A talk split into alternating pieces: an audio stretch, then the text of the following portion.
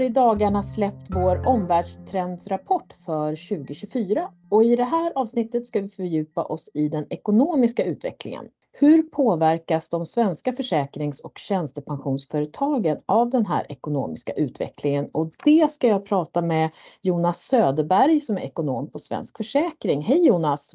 Hej hej! Vi poddade ju om exakt samma sak för ganska exakt ett år sedan och när jag skulle börja skissa på det här manuset så kikade jag på vad vi hade pratat om då. Så jag tog helt enkelt samma frågor så får vi se var vi hamnar då.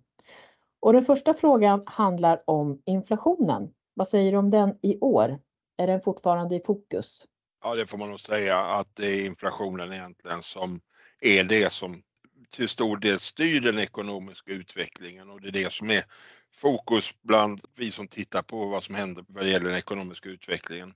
Men eh, man, vi är inte uppe på samma nivåer som sist i alla fall. Vi har, inflationen har fallit ner till 4% i Sverige enligt det inflationsmått som Riksbanken bland annat använder sig av, det som man brukar benämna som KPIF där man har en fast ränta. Men, men vi har fortfarande en hög inflation som är högre då än Riksbankens mål på, på 2% och någonting som är fortfarande ett, ett bekymmer är ju att den underliggande inflationen, det vill säga när man tar bort förändringar i energipriser, är fortfarande uppe på 6 så att den här högre inflationen kommer nog att bestå för ett tag framöver tyvärr, men, men det här kommer fortsätta vara i fokus. Vad har Riksbanken och andra centralbanker gjort sedan förra året för att motverka den här höga inflationen? Ja, man har fortsatt att höja sina styrräntor. Framförallt Riksbanken har ju nu höjt styrräntan på ett och ett halvt år från 0 eh, och upp till 4% så att det är en dramatisk snabb ökning där på ett och ett halvt år. Och man har ju egentligen haft eh, åtta gånger i rad så höjde man styrräntan. Nu på det senaste penningpolitiska mötet så pausar man lite grann de här räntehöjningarna och, och, la sig, och bibehöll då fortsatt 4 och det liknande utveckling ser vi bland annat centralbanker, bland annat den europeiska centralbanken och den amerikanska centralbanken. Man har också gjort så att man har eh, sålt delar av sitt innehav av statsobligationer och när de säljer då statsobligationer så leder det också till att räntan går upp. Eh, så det är också för att, att dämpa den här inflationen något. Men man får ju också komma ihåg att det här är förenat med vissa problem och det är mest påtagliga är ju att, att när man höjer styrräntorna och får upp räntorna i, i samhället så, så bromsar det den ekonomiska utvecklingen och det är någonting som, som vi har sett. Så att eh, det här är ju och det här påverkar ju också i stor utsträckning hushållen med tanke på den höga skuldsättningen som finns bland vissa hushåll i Sverige. Förra året så reflekterade vi över den dyra dollarn och nu kanske vi ska prata om den svaga svenska kronan. Ja, det får vi nog säga att, att den, den har varit den är fortfarande svag. Nu har den nog, stärkts något här på sistone, men man får komma ihåg att, att nu är det ju mer, har det mer kanske varit fokus mot eurokursen och, och där har ju bitvis en euro kostat 12 kronor så att det är ju rekordhögt har det varit uppe på. Men nu, nu har du ju nere på runt 11,30 för en euro och 10,45 för en dollar, men det är fortfarande högt. Och, och, det här får ju konsekvenser då för samhället. En av faktorerna som har drivit upp inflationen är ju kronförsvagningen för det har gjort det dyrare att importera varor och, och det gör ju då att priserna går upp i, i samhället.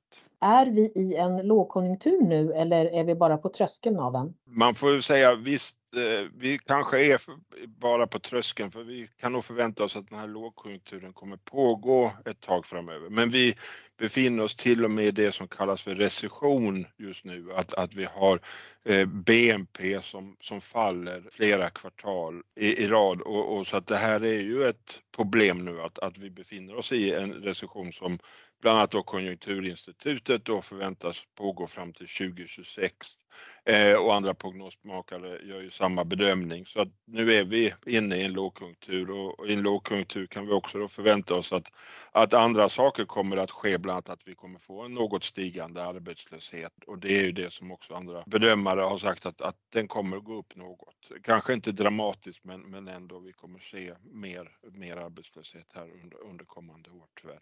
Och utvecklingen på aktiemarknaden den är ju viktig för försäkringsbranschen med tanke på deras stora innehav.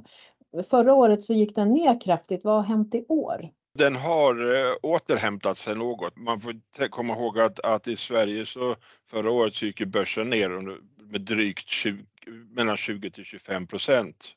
Så det var ett dramatiskt fall förra året. Eh, I år har den i alla fall gått upp en 7-8 procent, men så att visst, en viss återhämtning har skett i Sverige, men andra börser har gått betydligt mycket bättre i, i omvärlden, bland annat den amerikanska som har upp eh, med 20 procent. Så att, så att det har gått, det har återhämtat en del av det fallet, men, men mindre utsträckning i Sverige än, än på många andra aktiemarknader. Och den höga inflationen så gör ju bland annat att det borde bli dyrare för skadeförsäkringsföretagen att hantera skador, är det så?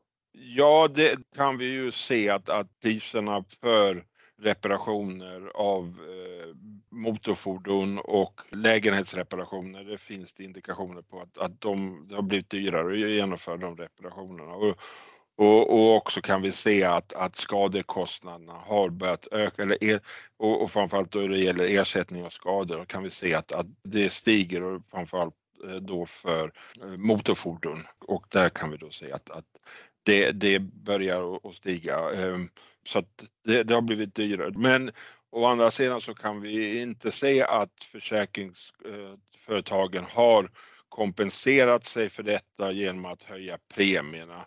Ehm, de är fortfarande ganska låga ehm, i det vi kan se så att försäkringsföretagen har hållit igen på den ökningen i alla fall.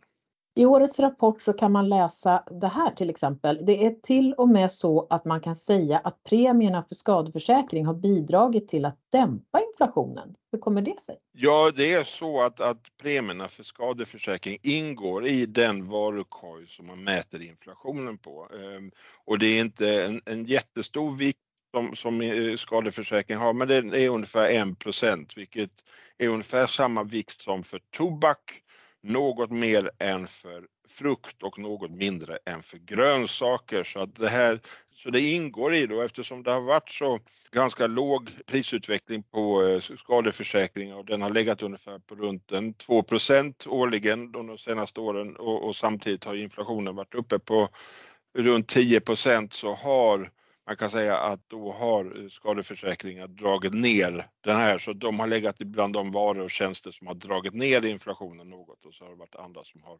dragit upp inflationen. Så att på det sättet så har då eh, skadeförsäkring bidragit då till att dämpa inflationen något.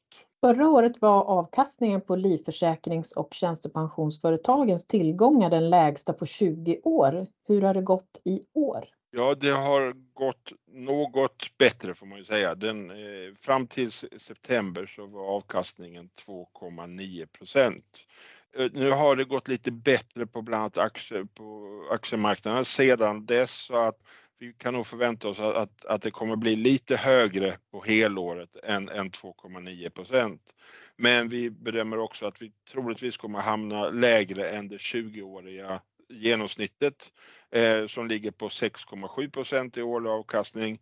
Och eh, där tror vi inte att vi kommer komma upp till det. Så att det blir lite, lite lägre än, än genomsnittet i år. Eh, och det här kan väl vara liten, kanske en liten besvikelse. För vanligtvis brukar man säga att år där det har varit låg avkastning eh, och det var det ju då under förra året var det ju historiskt låg avkastning. Så att, att och, och, hade vi kunnat hoppas att vi kunde studsa tillbaka något mer men, men så har vi inte, så har det inte blivit tyvärr i år. Men vi får se hur det blir och, och vi får också hoppas att, att nästa år kommer vara ett starkt år också.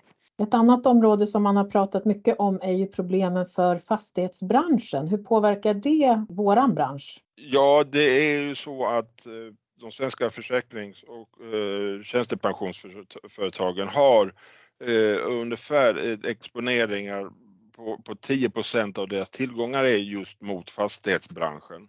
Och det är ungefär samma som det ser ut i, i övriga EU. Och när det blir då problem för fastighetsbranschen som det har varit periodvis under det här året så spiller det över då på försäkring och tjänstepensionsföretagen. Men man får också komma ihåg att det här med att, man, att, att försäkrings och tjänstepensionsföretag äger fastigheter bland annat, det är ju för att, att det här är långsiktiga investeringar. Det här är någonting som man, man håller på lång sikt och därmed är det någonting som man kommer kunna förhoppningsvis kunna, kunna få avkastning på längre sikt om man ska inte titta på en, en tidsperiod och, och en kort tidsperiod. Och sen är det också så att, att det här är en bra tillgångar att ha för det här de motsvarar de kassaflödena man ofta ser på, eh, på, på de åtaganden som framförallt då livförsäkring och tjänstepensionsföretagen har som är mycket långsiktiga och det här är då långsiktiga investeringar. Och med tanke på den oroliga omvärld som vi befinner oss i och att vi nu går in i en lågkonjunktur, ska vi vara oroliga för försäkringsbranschen och vilka risker ser du i det här ekonomiska läget? Vi gör fortfarande bedömningen att svenska försäkring och tjänstepensionsföretag är fortsatt eh, finansiellt stabila, har en god finansiell ställning. På det sättet så är vi inte särskilt bekymrade ändå. Vi tycker att de är har god motståndskraft för att, att hantera den oroliga omvärlden vi befinner oss i. Men, men, det är klart att det finns ju alltid risker och, och, och, man vet inte vad som händer på aktiemarknaden framöver. Ett, ett, kraftigt fall på aktiemarknaden skulle kunna få konsekvenser för branschen och det beror ju på att företagen har ett stort innehav av aktier och, och därför så, så, får det ett större genomslag än, än vad det får för många företag i andra länder som eh, inte har lika stort aktieinnehav. Och sen är det väl också en, en orolig värld. Och det gör ju det också bekymmersamt framförallt för försäkringstagarna.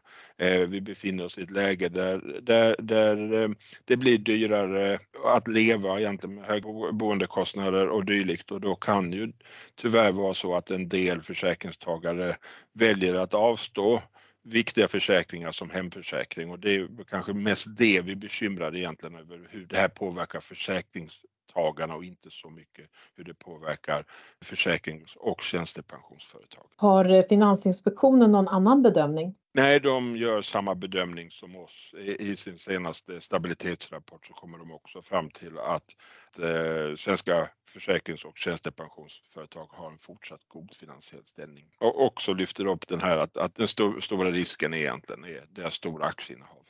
Har du någon avslutande reflektion? Ser du någonting i den ekonomiska spåkulan för 2024? Ja, ja förhoppningsvis så kommer det bli eh, bättre här framöver. Vi, det är ju ganska många som tror att, att istället för att räntorna nu har gått upp och att, att vi under nästa år kommer se räntesänkningar. Eh, så där, där, har vi väl det vi kan tänka oss att det kommer ske under nästa år. Sen har vi ju också någonting som vi inte har pratat om så mycket också, om i eh, branschen också påverkas av den politiska utvecklingen. Och en sak som kommer ske under nästa år är att vi har ett val till Europaparlamentet i juni. Det. kan också få konsekvenser för försäkrings och tjänstepensionsföretagen för mycket av den regleringen som, som finns för uh, företagen är är ju på EU-nivå så att där, därmed så kan vi blir det intressant att se utfallet av det valet och den nya eh, e EU-kommission som därefter ska tillsättas, vad de har för prioriteringar. Du har lyssnat på Försäkringssnack med Jonas Söderberg och mig Ulrika Loob. Mer om den ekonomiska utvecklingen med försäkringsfokus kan du läsa om i Omvärldstrender 2024 som vi har länkat upp i avsnittsinformationen. Och har du tankar eller idéer om ämnen vi borde ta upp så tipsa oss gärna på info svenskforsaking.se. Vi hörs igen!